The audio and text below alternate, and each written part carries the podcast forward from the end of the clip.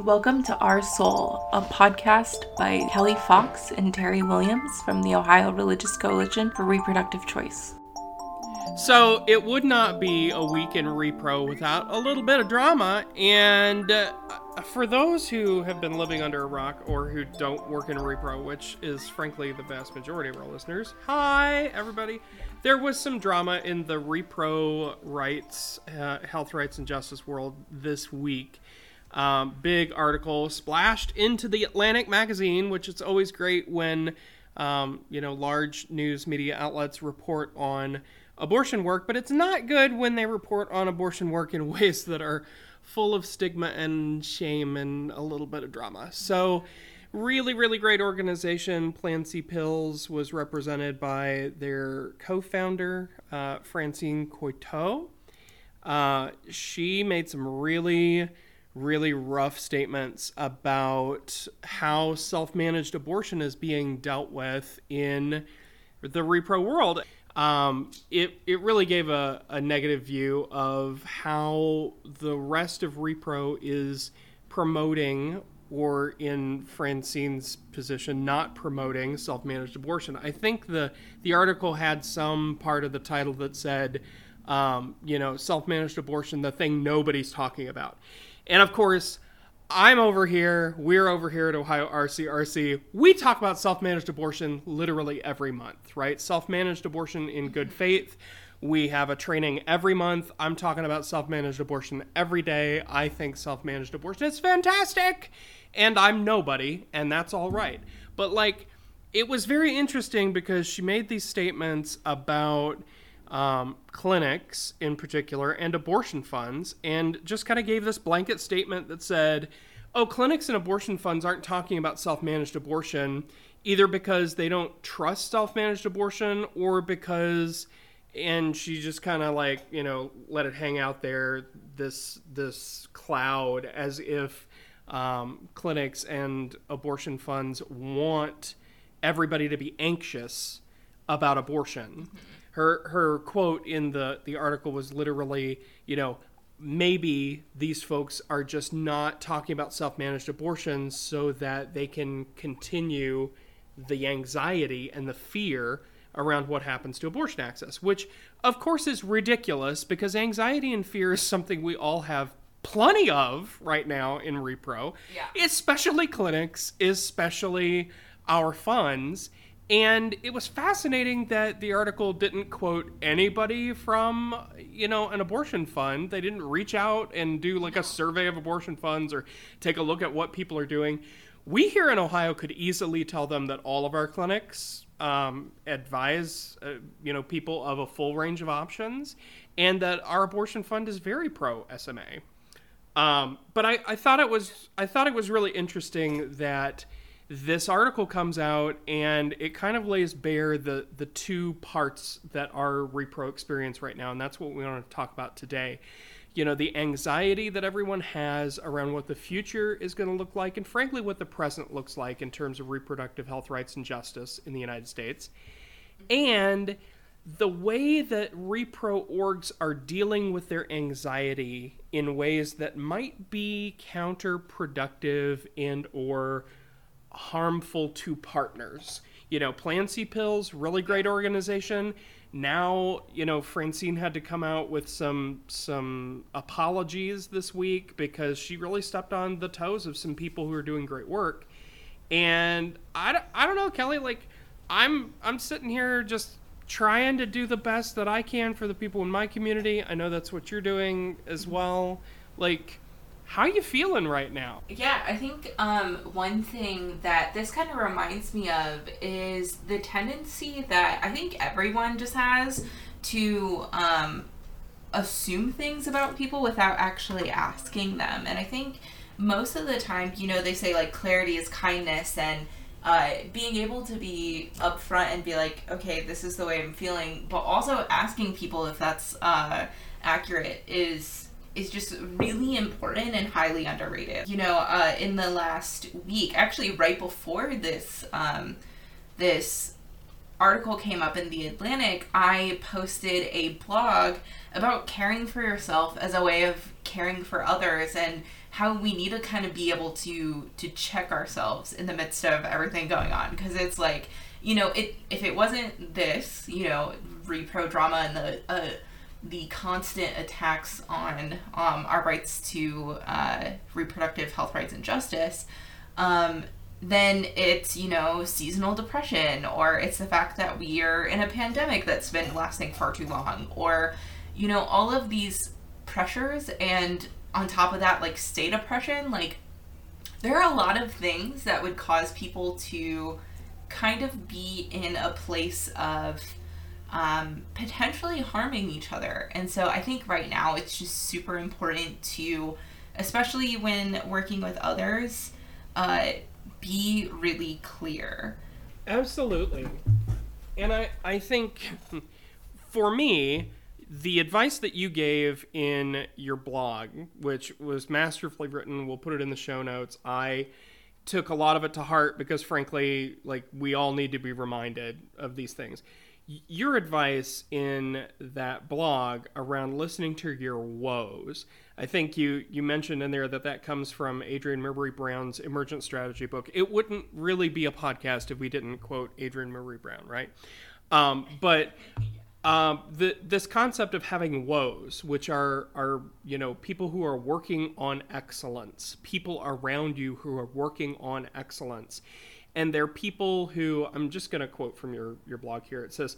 Um, I have a set of woes that is people who know my North Star, who know my challenges, and who hold me accountable to my own development, celebrating my self awareness and growth. Now, that's, that's you quoting Adrienne Maree Brown. I'll, I'll be clear on that. Um, you know, these are these are people in our lives who can can really help hem us in and help us understand, like, okay, this part of you right now is not living into your best self, right? Um, I feel like in so many ways, um, we we just need to like call our, our sister Francine in with Plan C pills and be like, Francine, you need some woes, honey. Like you need you need some people around you who will tell you when the anger that is inside of you does a lot of harm when it comes out unintentionally at people you love, right? Because I'm sure that Francine Coeytaux is mad that more people don't know about self managed abortion. I'm mad that more people don't know about self managed abortion. But the reason that people do not know more about self managed abortion right now, at least in my context in Ohio, is because we have horrendous people in the state legislature who are stigmatizing abortion every single day. We have horrendous quote unquote faith rights groups who use faith tithe money and offering money from churches to fund disinformation and horrendous stigmatizing billboards all over the state, right? Like there is an organized group of people who are not, mind you, abortion clinics and abortion funds who are strategically trying to keep people ignorant. Abortion clinics and abortion funds are not the people folk need to come for. Um, I, I, want I want to take a minute and just read Francine's because I, I want to make sure that we're we're giving due diligence to folks. I want to read Francine's response this week that was posted all over Plan C's social media. Um, Francine, in response to the big blowback that happened from the Atlantic article and the real hurt that was done, the harm that was done to relationships um, across the repro world, Francine had these words. She says. I have deep respect for the organizations and clinics on the front lines and stand in full support and solidarity with them. What Texans are facing is urgent, deeply problematic, and cannot be solved by education and access to pills alone. My quotes in the recent Atlantic article were indeed divisive, and I feel terrible about the harm I caused. Our team is putting in place actions to address this as we speak, and I thank all of you who have reached out with ideas on how we can do better more to come. Um, I I'm interested in, in your perspective, Kelly, because when I read that, like my my pastor brain says, "Oh, yeah, no," like um, talking about your quotes as having been divisive and done harm is very different than saying, "I harmed other people," whether intentionally or unintentionally, I harmed people and I am sorry. right? Like that that seems to be what's lacking in this and and so many other apologies, right? Like what what's your perspective on that? You you heard those words from Francine. What's your perspective? It it feels kind of like a I'm sorry my words came off that way or like I'm sorry you feel that way, but that Mm. also is not is not the way that um at least ethically that we should be in communication with each other about uh, the harm that we may or may not have uh, intentionally caused. Regardless of if it was intentional or not, uh, I think that the first step to having like a healthy conflict where we're all adults and we're all taking responsibility for our own words is, you know, if someone was harmed, then you harm someone. It's hmm. not like I'm sorry it came off that way, or I'm sorry if you felt that way, but that wasn't what I meant. Like you, your your words came off as harmful to someone, and therefore you harm them. And your first step is to admit that you harm someone, and then go from there.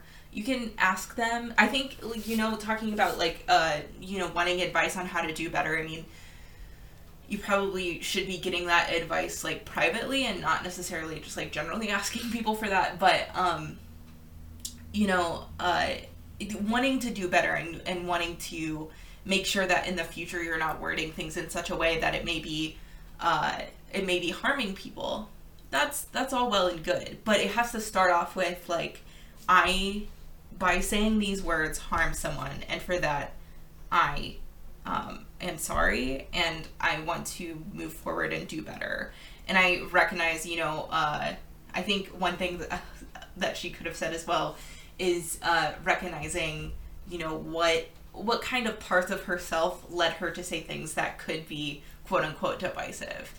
Um, Absolutely. you know it's it's okay to it's okay to be hurt. Like it's okay to you know we're all you know upset that more people don't know about self-managed abortion. However what's not okay is to blame the people who are supposed to be on your side for the, uh, the harm that you're experiencing. And i think um, one thing that we don't do often enough and another thing that i mention in the blog that we're talking about um, is just having a, a moment to check yourself. And like uh, the woes are super important. Having people that you know like when they when they say that something's wrong you pay attention because they know you and they know your signs and they know when you need to take a break or when you're letting your harm affect your relationships with other people.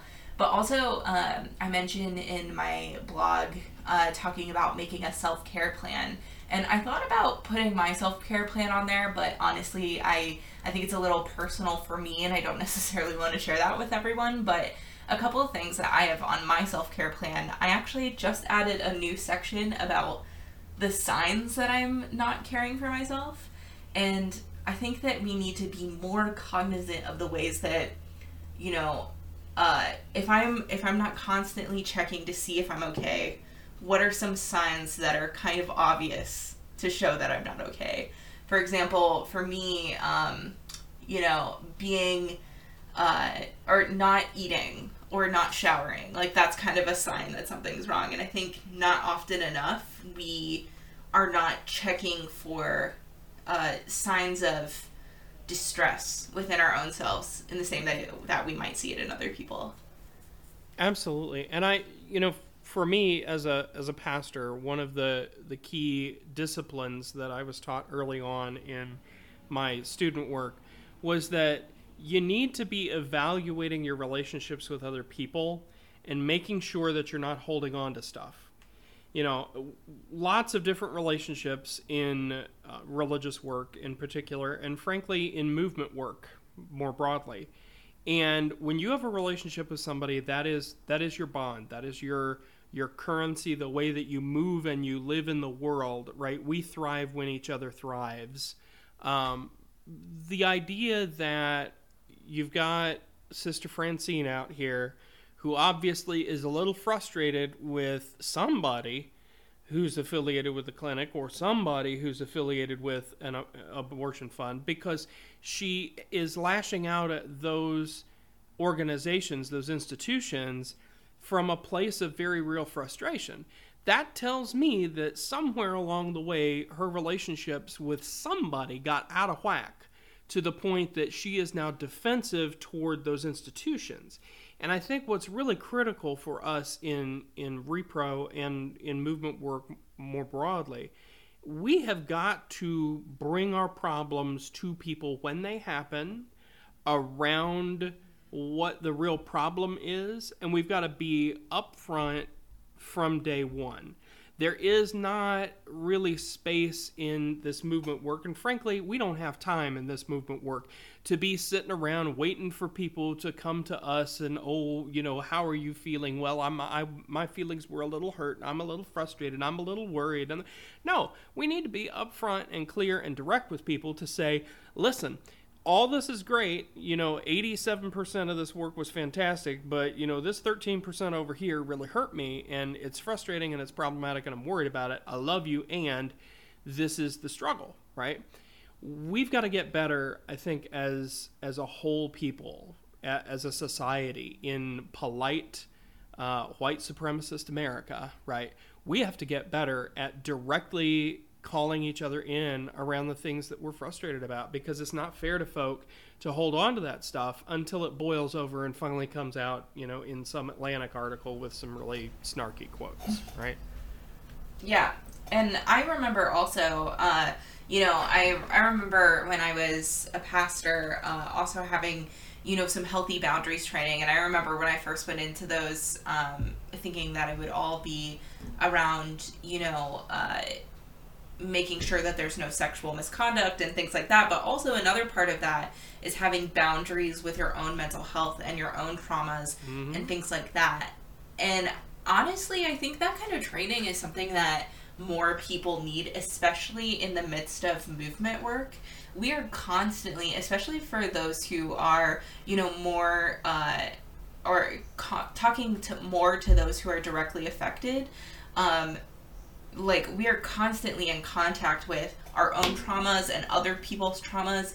And if we're not careful we end up picking up more and more pieces of other people's pain and holding on to that.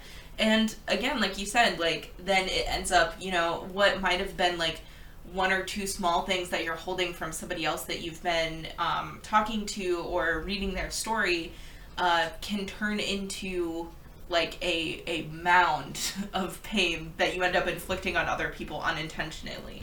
And if you're not, you know, aware of the ways that you may be holding on to something that someone else was carrying, um, then you you don't even know where it came from, you know. Right. And I just remember having these conversations about that. That was kind of the beginning of uh, my therapy Thursdays for for people who know me personally, I've gone to therapy on Thursdays for the last like two years pretty consistently. And kind of the beginning of that, um, or the beginning of me going consistently to therapy was in those conversations around uh, discerning my call to ministry and what that looked like. Because I understood that, you know, knowing my own personal traumas and knowing the ways that um, especially I've been taught to, you know, be nice and like not tell people my pain because I don't want to make them uncomfortable or anything like that. The little habits of white supremacy that um, we hold on to even if we don't think we are. Uh, I realized that for my personal uh, work, if I wanted to not be throwing my trauma at other people, I needed to have that consistent conversation with someone about what I'm holding on to and how that affects my relationships.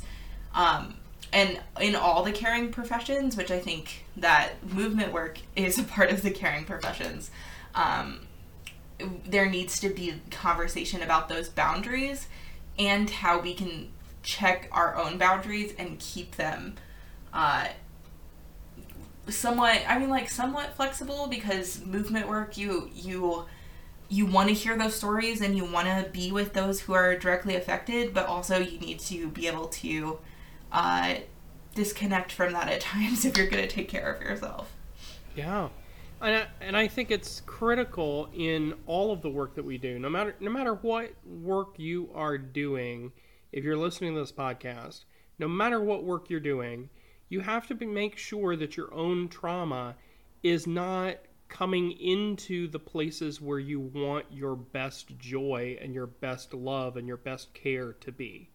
That is, you cannot, in a traumatized state, continue to care for other people without tending to your own trauma. You're going to bleed all over the people who you're trying to be present for and support and and do good work with.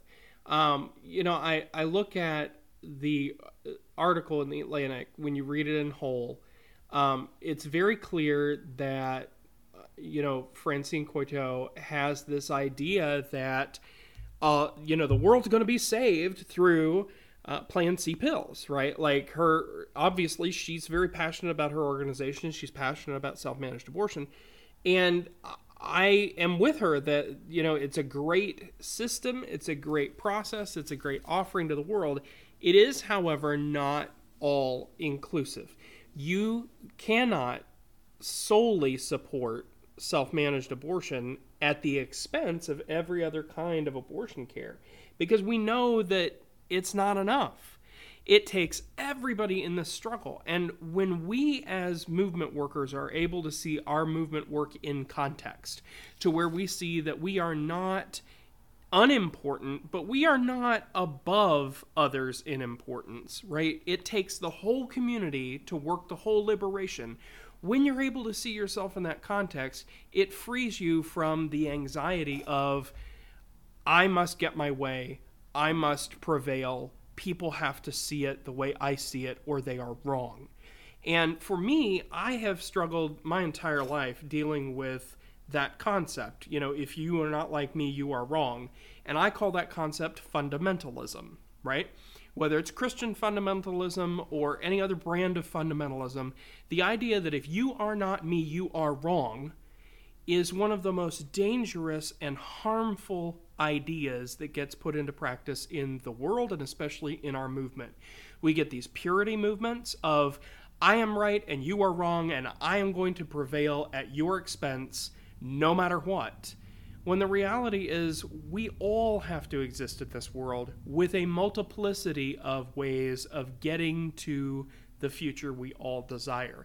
There's no one single path, uh, you know, to get there.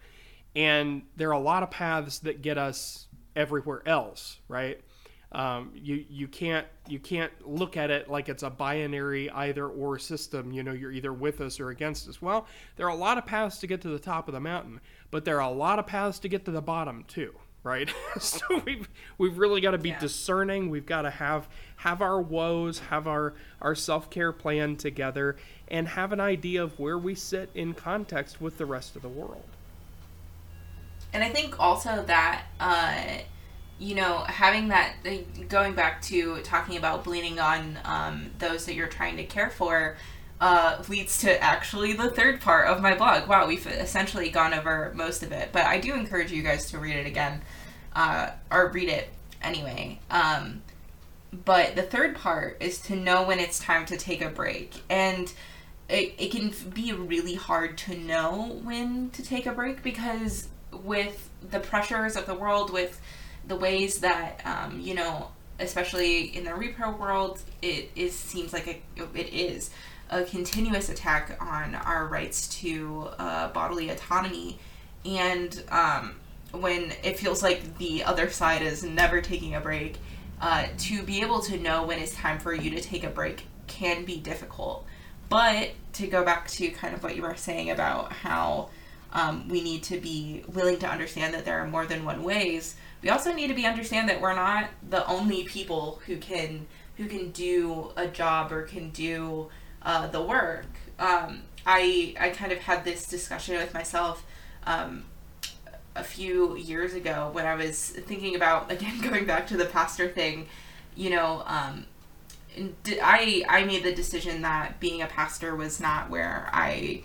Uh, being a pastor in a traditional sense is not where I saw my life going, and um, in the midst of that, I knew that my church was in great need of uh, somebody to to be there and to continue um, to give them service. And I, the question I kept asking myself is like, if I don't do it, then who's going to do it? But the truth is, somebody is going to step up and fill that hole. Like if if it is necessary that something happen at a particular time, even in the midst of uh, you needing a break, like somebody will step in and fill that if it needs to be filled. Yes. Um, but it is more important that, like, you know, like if you are feeling traumatized, if you are feeling, you know, um, down, if you're dealing with seasonal depression, even if you're just sick, uh, like, take time off. We talk about taking time off here, but like, it is especially important if you're not wanting to bleed on other people, if you're wanting to truly, you know, do the work for uh, the movement. Uh, take time to care for yourself so that you're you're not like you know it'd be like if you were uh, literally bleeding on people. Like if you continue to go to work when you had an open wound that wasn't being taken care of, that is just irresponsible on your part. spiritually that's where we are right people have Yeah. these open wounds that they are bringing on to other people they are causing other people to get bloody and ill um, and it's because we have as as a movement we've forgotten that the movement is a marathon not a moment right again fundamentalism tells you that it's about the moment. It's about the moment of transformation and that transformation happens in a single moment and we must be present for that moment and there's this deep anxiety for that moment. And the movement says no. No transformation happens every moment and every moment is a rich possibility but it's also not the be all end all you are not that important that you absolutely cannot miss a day of work. You are not that important that if you're not there, the system will fail. You are part of a greater cosmos that has got it going on. You are important in this system. You do not have to sacrifice your life, your health, your well being, your, your mental acuity for this system to continue and to thrive. It's okay, mm-hmm. indeed, it's important to take time and to heal. and i think that like we you know we get so caught up in this this kind of uh toxic capitalist expectation that you have to keep going and that you have to push through and that you know you got to pull yourself up by your bootstraps or whatever. But um if we're trying to fight the you know the state oppression the system that we all understand is not working for us it has to start with us changing the way that we work with ourselves. And I think one key part of that is being able to, you know, have people to keep you accountable, um, have ways to keep yourself accountable, and take breaks because that's not something that this like white supremacist capitalist system is um, encouraging us to do. So we have to encourage ourselves.